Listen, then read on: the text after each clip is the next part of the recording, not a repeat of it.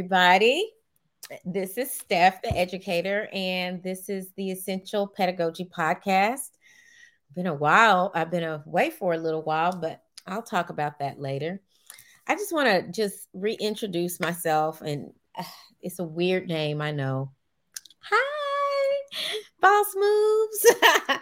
How you doing? Um, she always tunes in.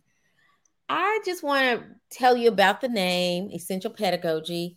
I chose this name because um, I originally chose Essential Education, because I thought it was really um, uh, a really you know easy thing to remember. rolls off the tongue real easy, but it was already chosen, so I got Essential Pedagogy, and what that means, pedagogy means to um, educate the science of educating, the science and art of educating. So, um, in case you guys didn't know, which you probably don't, only educators know this because we're tested on it, right?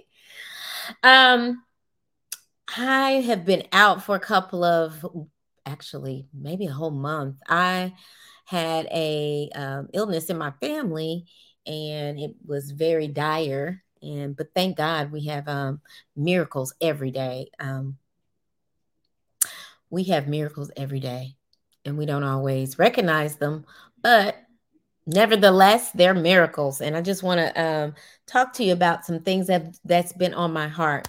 Don't have a guest today, but um, I want to talk to you guys about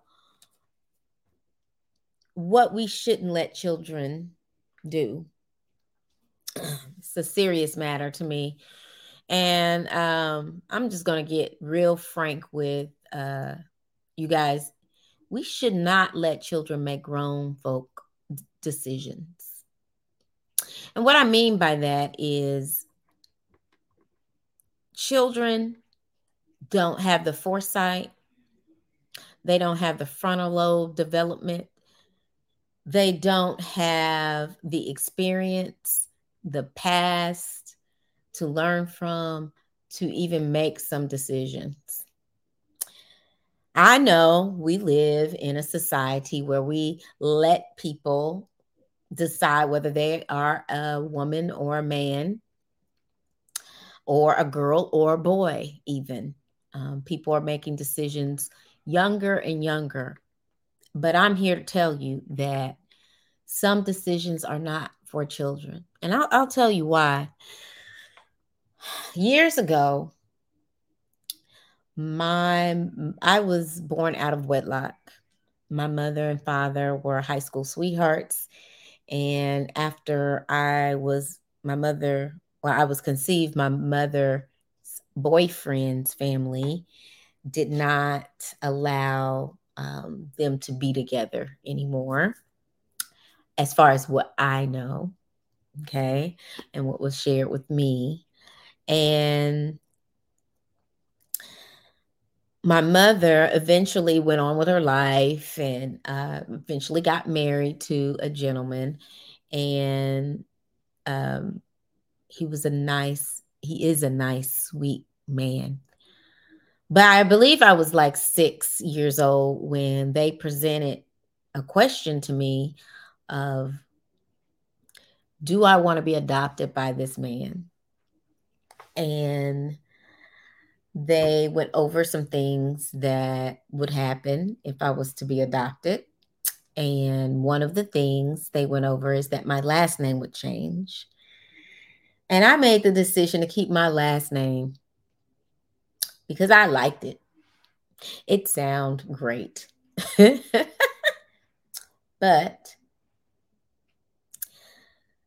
that was not necessarily the best decision. I don't know. I mean, I'm a good person now. It, everything turned out well. I just feel like that was not a choice for a six year old to make. And I made the choice solely because I did not like his last name, not because I knew I would need a covering later on in life, not because I knew I needed a father, it, not because I knew my mother was going to die. 10 years later. Nobody knew that. But all these years, And it's been 34 years since her death. And me being parentless. You know, not until my stepfather, who's not uh, officially my stepfather, right? Not until he was near his deathbed did I start thinking again, like all these years I could have had what I thought I desired, you know, what I what I still desire, what burden I put on my uncle, which is my my mother's uh, brother. I put the burden on him to be in my father, even though I know he didn't mind that. But it could have been my stepfather who loved and cared about me, who I uncovered when, you know, um, trying to help out my sister with all his affairs that he talked about me like his own. He talked to the bankers about me. Everybody knew about me and what I was doing in my life, that I had businesses and things like that. And I did not think of this man as my father. And I know that if the the adoption had gone through, that then that would have been a no brainer, right? Not that this man was perfect, he was not. But I don't know how my life would have, um, I don't know why I'm crying, would have turned out. How it would have turned out differently, whether I've had less bumps in the road if uh, he was more active in my life in that way.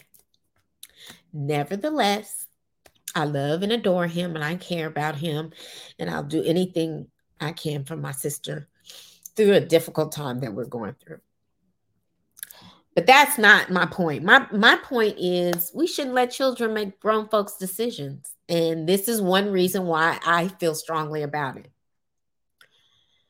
Because we don't know better as kids. Adults are supposed to.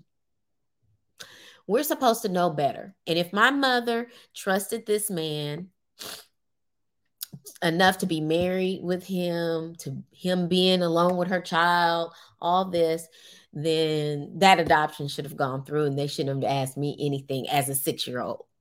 That's my opinion. But I'm going to give you some more examples. um, you know, in this world, we let children have choices of phones, who to share locations with, which that was a conversation that I was having with one of the producers of the show. Um, and whether children should make the decision to allow other children to follow them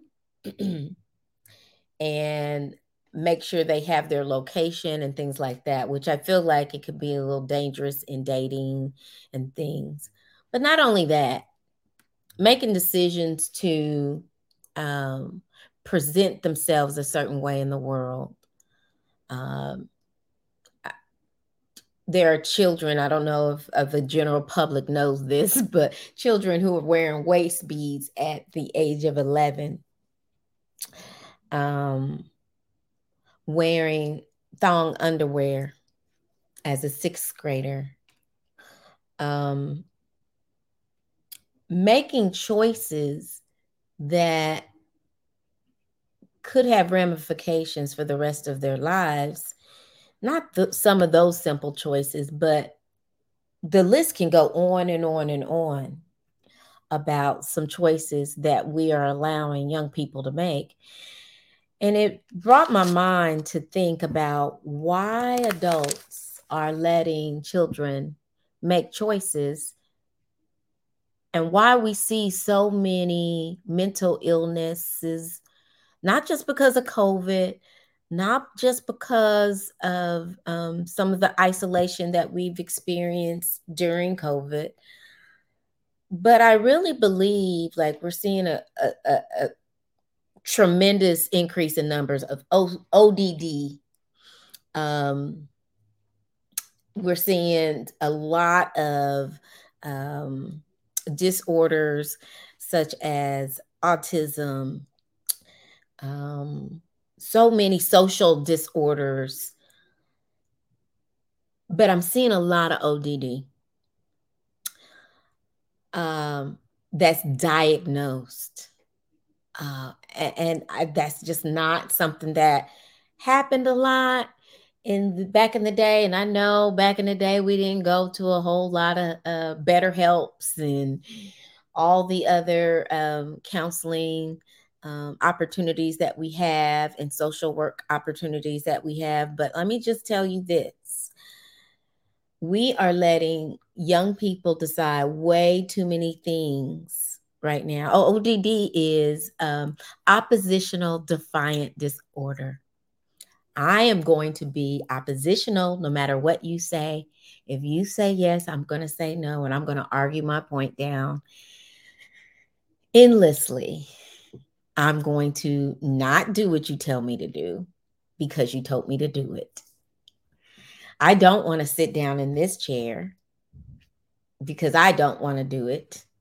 And I have a disorder. And so that's my excuse for being the way that I am. Now, truly, there are people who have ODD disorder. And I'm not a doctor. I'm not highly trained in dealing with ODD children. Now, I have experience because that is what I am up against in my job. But it is not my training. I'm not a social um, worker. I'm not, and I don't know how much social workers are trained in it. I'm not a counselor. I'm not a psychologist or anything like that. I do the best that I can in my classroom. Um, trying not to be confrontational, trying to to but I am an authority figure in my class and I have to be. But it made me think about why adults allow children to make decisions they should not make. I think it's because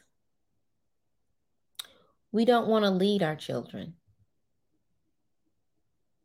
And I know it's been said a lot that people want to be their children's friend, but I think that not a lot of people believe that they've been doing a great job in leading their lives. And so they don't want to take responsibility to lead someone else's life. I think that they don't lead their children because it minimizes risk that they be blamed for whatever negative thing that happens. I think that we don't want bl- blame um, or we don't we feel comfortable the way things are um, we feel comfortable in just how our dysfunction is at home so we feel like other people need to be comfortable with that dysfunction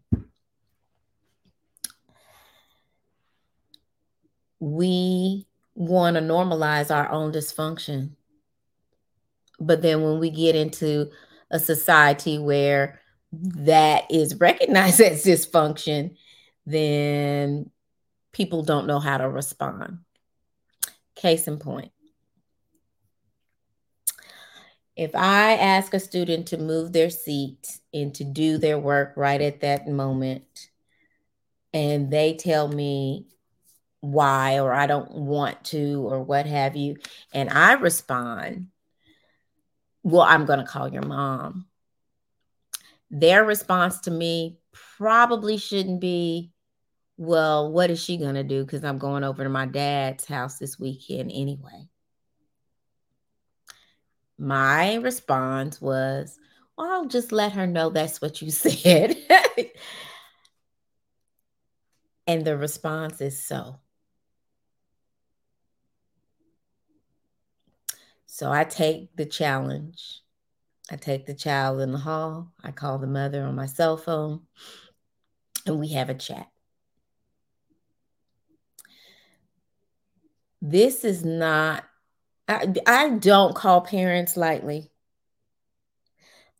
I really don't feel like I have a lot of time to call a lot of parents. So when I do, it is, I've been dealing with something for a long time. I try to tell parents um, from a perspective of they are not making your household look good. I try to take that stance because I I don't choose to call kids bad or you know to their own parents and things like that. I just don't. Um, so I will say, you know, they're not making your household look good. I know you provide them with this, that, and the other. I see a nice phone in their pocket, and they are not making your household name look good in this world. What do you feel like you ought to do about that? And I just try to put it back in their hands. And sometimes when I hear conversations, I feel fearful of for this uh, upcoming generation. But I really feel like miracles still happen. They still happen every day. What we need to come to grips with is we need to start taking responsibility and had a viewer talk about that. And the first thing we need to start taking responsibility is ourselves.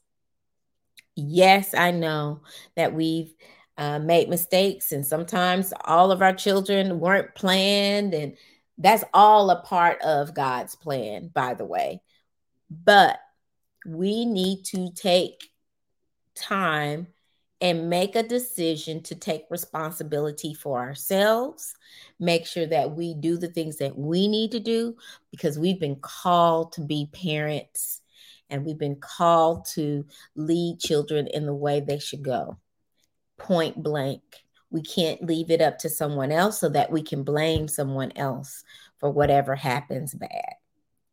There's just no room for that.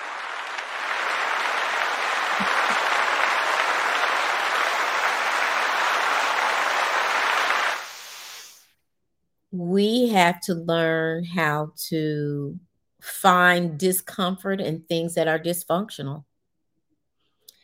Yes, I know that if you've grown up in a shouting, disorganized um, household where no one uses an alarm clock and things like that, there are parent classes, there are classes on how to structure your life, tons of YouTube on how to get your life right, especially after the New Year's, tons of those kinds of content floating out there. We have got to, as adults, say, look, there is something wrong. I'm late to work every day. My kids are late to school every day. I keep getting calls from the school if you keep getting calls from the school year after year after year after year, it ain't just that teacher or those teachers. I'm just gonna newsflash, it's not. it is not. Who is at the center of all of this? You, parent. You are the center of this. You have to make a decision that I'm going to be disciplined. I had these children. Yes, I can't hang out. No, I can't be on my phone on social media, on dating apps, if I'm a single parent. If I'm not a single parent, we just can't hang out on Instagram all the time. I got to make a list to make for groceries. I have to get dinner out on the table a certain time because my children have to get to bed in a certain amount of time so they can be productive in the best student that they can be. And you, the best parent you could be in the morning by having enough rest. All these things play a part. We also have to make a commitment to eating right. Our health is our wealth, and it plays a big part in our mind, our body, and our spirit. So we need to nourish this with the proper things drinking water, eating right things. I just had a um, milestone birthday and people can't believe I'm a certain age. Yes, I'm gonna tell you the Who should I yeah. I turned 50 years old in January. And although I see my age every day, look at these little lines here and oof, anyway. And I see the gray popping out, honey. It's I got lots of it. Um, people say I don't look my age. It's because I make it. Uh, I, I make decisions every day what to put in my body, what's to make my body function better, whether I like that thing or want to feel like eating that thing or not. I do. And then when you make these choices in these decisions, things start tasting just a little bit better to you. Fast food is nasty now. I can't even digest it well because a lot of it is not even real food. So, what we put in our body, the decisions we make, we have to make a decision to be grown ups. I know I don't feel my age, and I know a lot of 20 somethings and 30 somethings year out uh, year olds out there that's teaching them that is parenting the middle schoolers that I teach. They're just coming into their own. But you know what? Gig is up. You got to take responsibility. You got to do what you need to do for your children. You got to make decisions for them. They don't have a right to pick when they go to bed. They don't have the right to pick what they eat. They eat what's before them. So many people, my mother used to say this all the time so many children in other countries don't have anything to eat. So when someone is hungry enough, they'll eat what you give them. Now, I know that some children have affinities to, um, they have uh, allergies and they may have a natural affinity to certain foods. You will know this early on, usually in a child's life. But I'm telling you, parents, you have to take control of your children's lives. You do because they're minor and they were given to you for a reason. You have to do it. You cannot be lazy about this. You have to do it. You have to do it. If you want your children to be better than you had it or what your life was before, and every parent does, no matter what background they came from, they want their children to have a better life. They want their children to have a better road. If you want that for your children, then you take the responsibility to be the first to teach them, the first to show them discipline. You have to show them discipline. You have to show them, and you can do this without beating them. I'm not suggesting that you beat a child. I'm suggesting that they don't want to do what you tell them to do. You clear out the room of everything, and everything goes in your room or the trunk or whatever you got to do to lock it up until they can appreciate things that you do for them. You don't have to do that. They don't have to sleep in a bed. They can sleep on the floor. Well,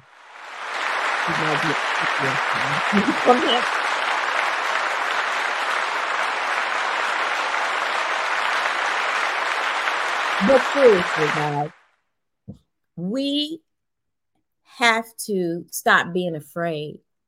I think we're fearful we're going to mess some things up. And I'm here to tell you, as an imperfect educator, I feared so much that I, looking back, you know, I was much more rigid than I am now as a teacher. Uh, back in the day, I was very strict. I, you know, made sure that their notebooks were certain way and they wrote certain things on certain side of the notebooks and things like that. But I will tell you, when I look back at it, I'm like, oh my gosh, I was too hard on them. When I look back at it and I see how many students that come back to me and said, You were the best thing that happened to me, I still study the way that you taught me to study. I still take notes the way you taught me to take notes till this day. And I'm in college till this day. I'm working on my PhD. And I taught you in seventh grade. Children don't always know best. We have to guide them. You cannot depend on other adults to guide them. Yes, we can do our part and we can do, but they are looking at you as a guide. Children learn more from what you do than what you say. And if you're not getting up and you don't have your act together and you're not paying your bills on time, you're not doing these things, then they are learning the lesson directly from you. The characteristics I see in the classroom comes from the adults. It is hard and people are quitting because we are not stepping up and being the adults that we should be. And it's time for us to leave fear behind and start making some decisions for our families, for our future, because children are not equipped to make grown folk decisions. And that's all I'm here to say. Children are not. They're not. And you can disagree with me or not, but they are not equipped to make grown folks' decisions. They need us to guide them, they need us to teach them, they need their parents to be the first guide for them, first and foremost. And when they have doubts in their parents, they'll doubt every adult in their life.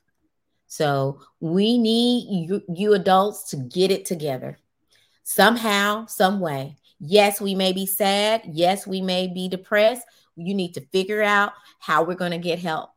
Not work out our depression and not work out our sadness and not work out our regrets and things that are not healthy for us.